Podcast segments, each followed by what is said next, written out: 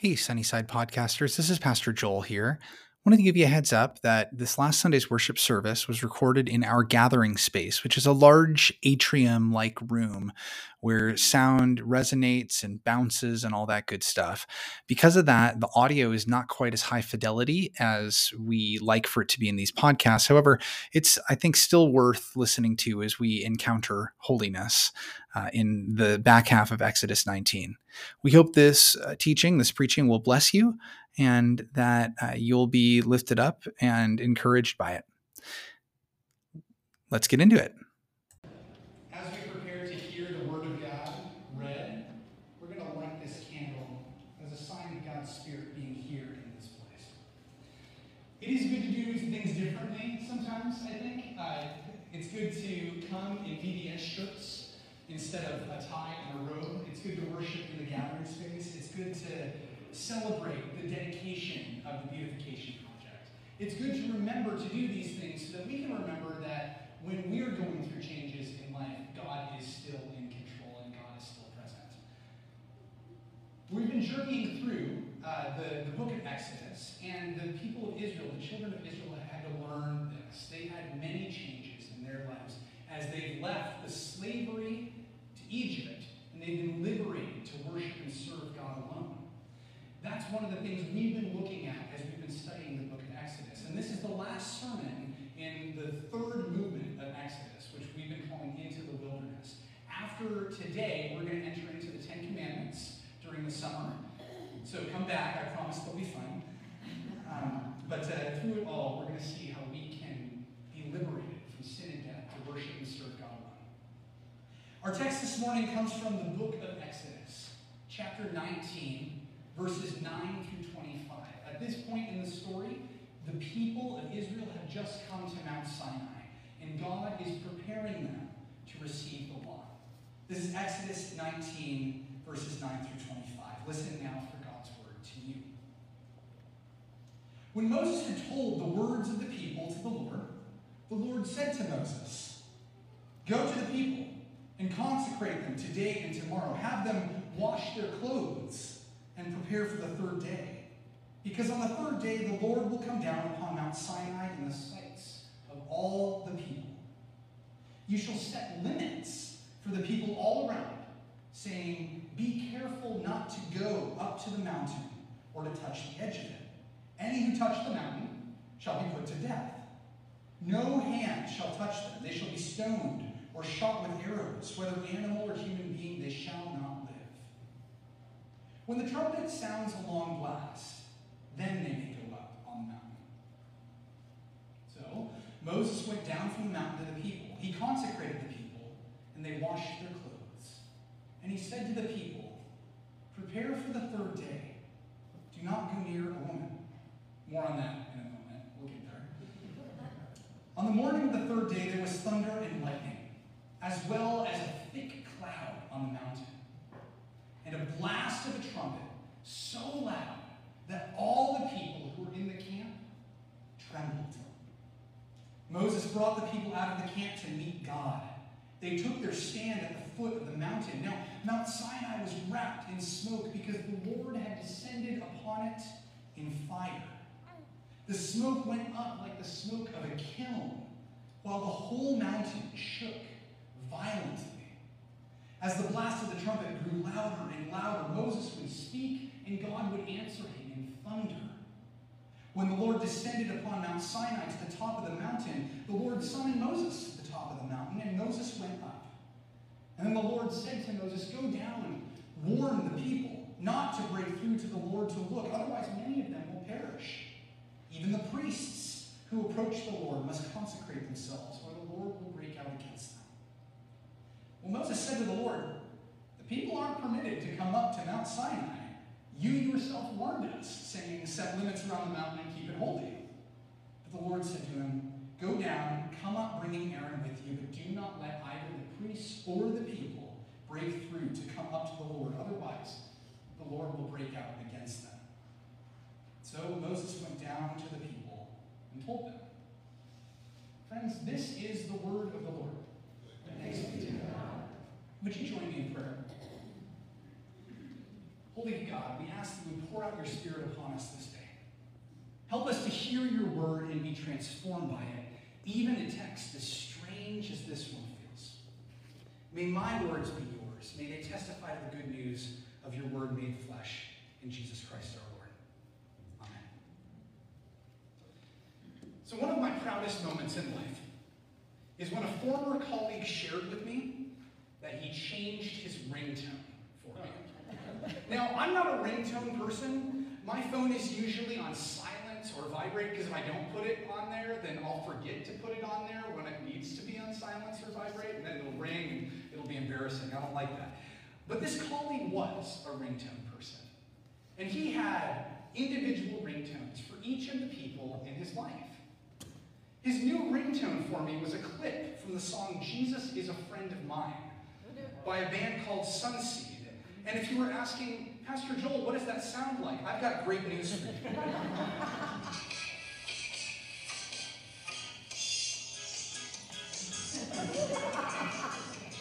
We're going to take just the beginning of it here.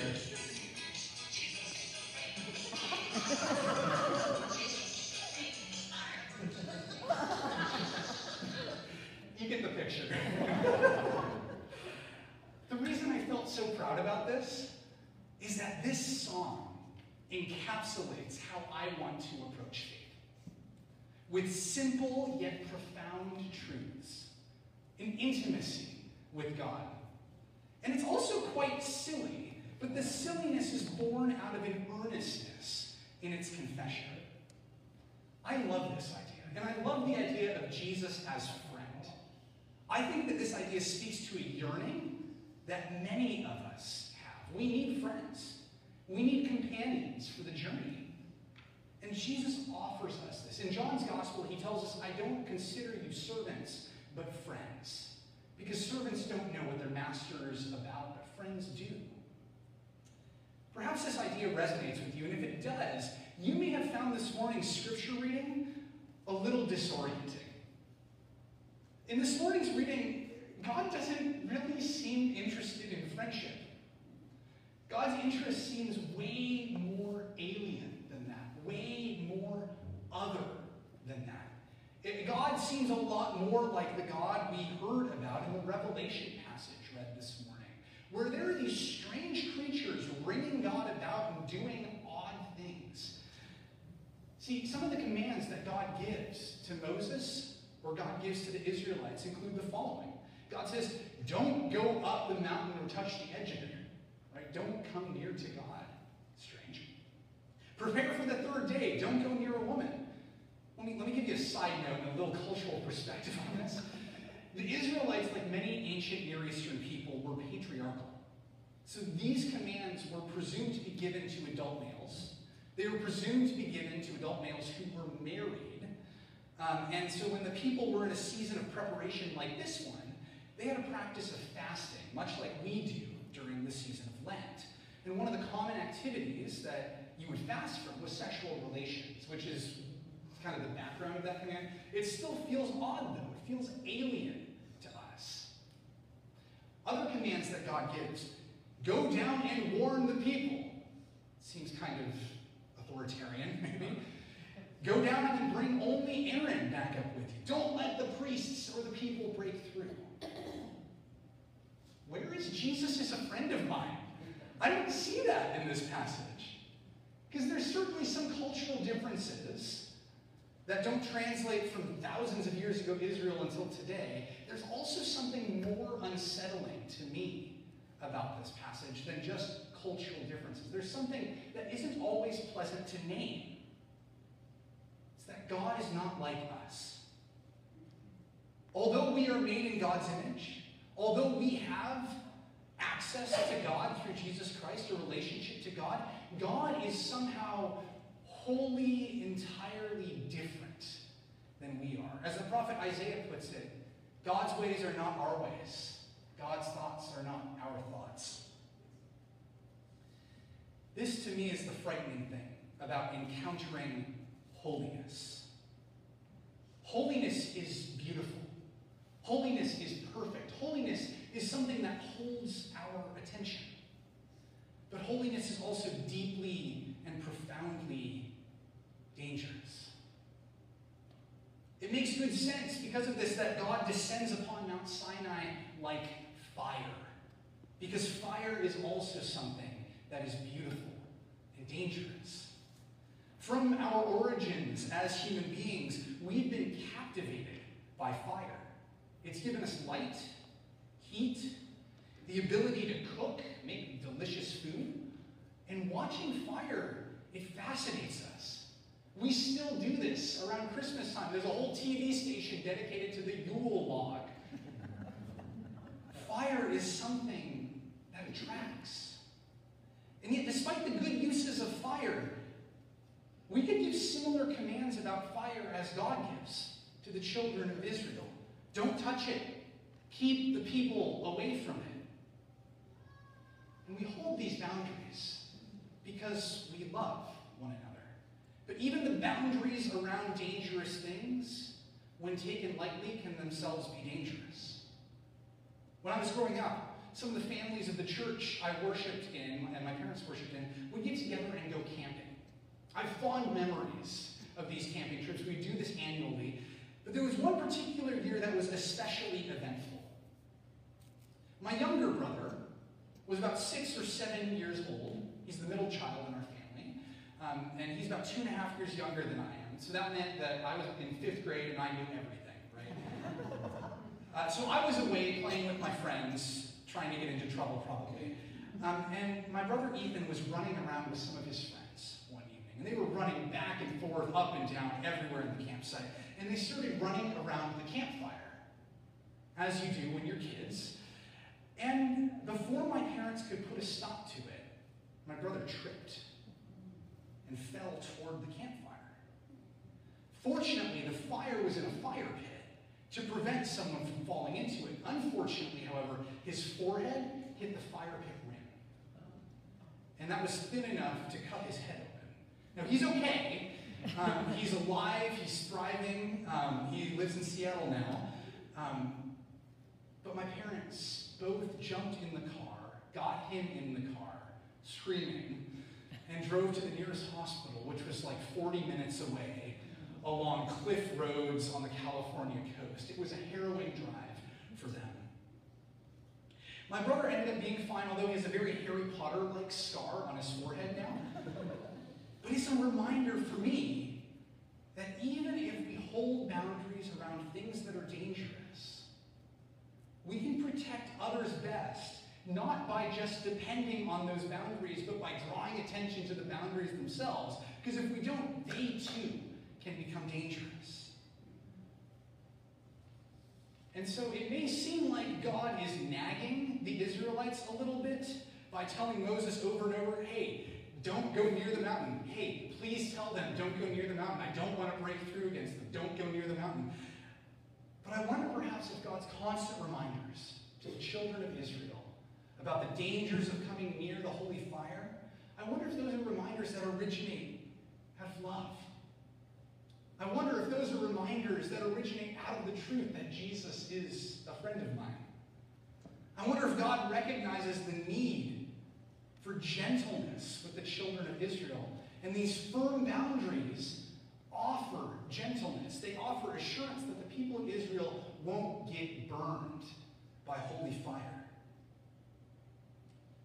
But even if God, out of love for us, is offering us barriers and boundaries for our protection because of the holiness of God, this brings up another question. Doesn't like God have self-control? Like why, why does God need Moses to keep the Israelites back so that God doesn't break out against them? Why, why doesn't like God take ownership of that? Maybe God don't break out against the Israelites. Well, God can hold back this breaking out. But to do so, our Lord would need to forego welcoming us as friends. See, God is completely and totally holy, and because of that, God's presence purifies sin in an instant.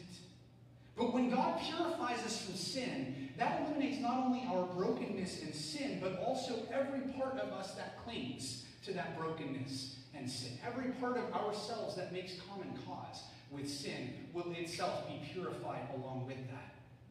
And I'll ask you not to take this the wrong way. We all cling to parts of ourselves that are broken, me included. So God could hold back from being near us. God could hold back from breaking out, but that would keep God from being close enough to be our friend. And God's not willing to do that. Because God yearns to be a friend of ours. God offers us boundaries for our own protection. This is a tricky balance that you can see happening throughout all of Scripture. In fact, I like the way that Neil put it in one of the long story shorter classes we had in the fall. Um, that God wants to be our holy spouse. I think that was the language he used, right? Yeah? Okay. Like, God desires to be near us like a spouse, but God also needs to keep distance because God is holy. And when God comes near us, God's holiness eliminates our sin and any part of ourselves that clings to our sin. And because God wants to be near us but has to remain distant, in both of these, it's, it's sort of like a, a teeter-totter. In both of these cases, God is acting out of love. Now, I want to be very careful around my language here. Because this way of framing things can also make God sound a little bit like an abusive partner. And that's not what God's about. This isn't a situation, and hear me very clearly on this, where God hits us because he loves us. That's not what's going on. If you are in, a, in an abusive relationship, let me be quite clear. Abuse does not honor God. God deeply desires human flourishing, and abuse, whether verbal, emotional, physical, or otherwise, is harmful, not helpful. This is much more comparable to a situation in which a medical professional puts on protective equipment so that that medical professional can go into a room that houses someone that has a deeply infectious disease. This medical professional to show love, to, to help heal and cure a person while not sustaining the infection themselves. Despite our relationship with God, God is holy and holds those boundaries for our protection. Now, the medical professional isn't quite the right analogy because that's not holiness being transmitted, that's something bad. But hopefully it helps point you in the right direction. That it's not abuse, it's protection. So this may be all good, you may be thinking, Pastor, but what, what do I do with this information? What do I do with the idea that God is like a holy fire? What do I do with the idea that God wants to be my friend but somehow has to keep distance? Well, I'm so glad you asked. there are a couple ideas I have around how we might apply this as individuals and as a community. First, it's important, no matter who we encounter in the world, to remember that God wants to have a relationship with that person. God doesn't write people off. Regardless of what that person has done or left undone, God wants to have a relationship with them. Jesus wants to be their friend. What's also true is that God's holiness, no matter how good or not good that person is, God's holiness would consume them, just like it would consume us if God made God's holiness fully manifest in our presence. And when we remember both God's holiness and also God's desire for relationship, that keeps us from dismissing other people and writing them off. It also keeps us from idolizing other people and putting them on a pedestal. We all struggle with sin, and God wants to have a relationship with all of us. The second idea that may be helpful as we try to put some of this information into practice is that we have a 24 hour a day, seven day a week audience with God. And that's a humongous privilege. I don't know if we fully understand the gravity of this. God comes down to Mount Sinai to be in community with the people, to be their friend, to be their holy spouse. And God is a touch more important even than any head of state, even than, than any CEO of a company. And some of those people are really hard to get an appointment with. But God comes down to heaven to be with us. God comes down from heaven to reveal to us how we can live, how we can flourish. God comes down from heaven to indwell in us in the person of the Holy Spirit. since we have such privileged access, let's not keep God waiting for us. Let's go to God in prayer and desire the friendship that God wants with us. So remember that people are complicated. God wants a relationship with all of them, no matter what they've done or left undone. Remember that we've got access to God who is more important than any head of state or CEO. And finally, the third point here God's goal for eternity is a consummation of the relationship between God and human beings.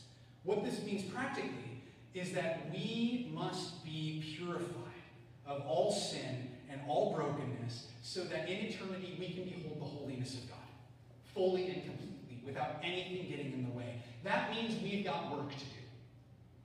We're called to be transformed into the image of Jesus Christ. We're called not only to consider Jesus friend, but to look to Jesus as the one that we need to emulate. To stop making common cause with sin in any and every aspect of our lives.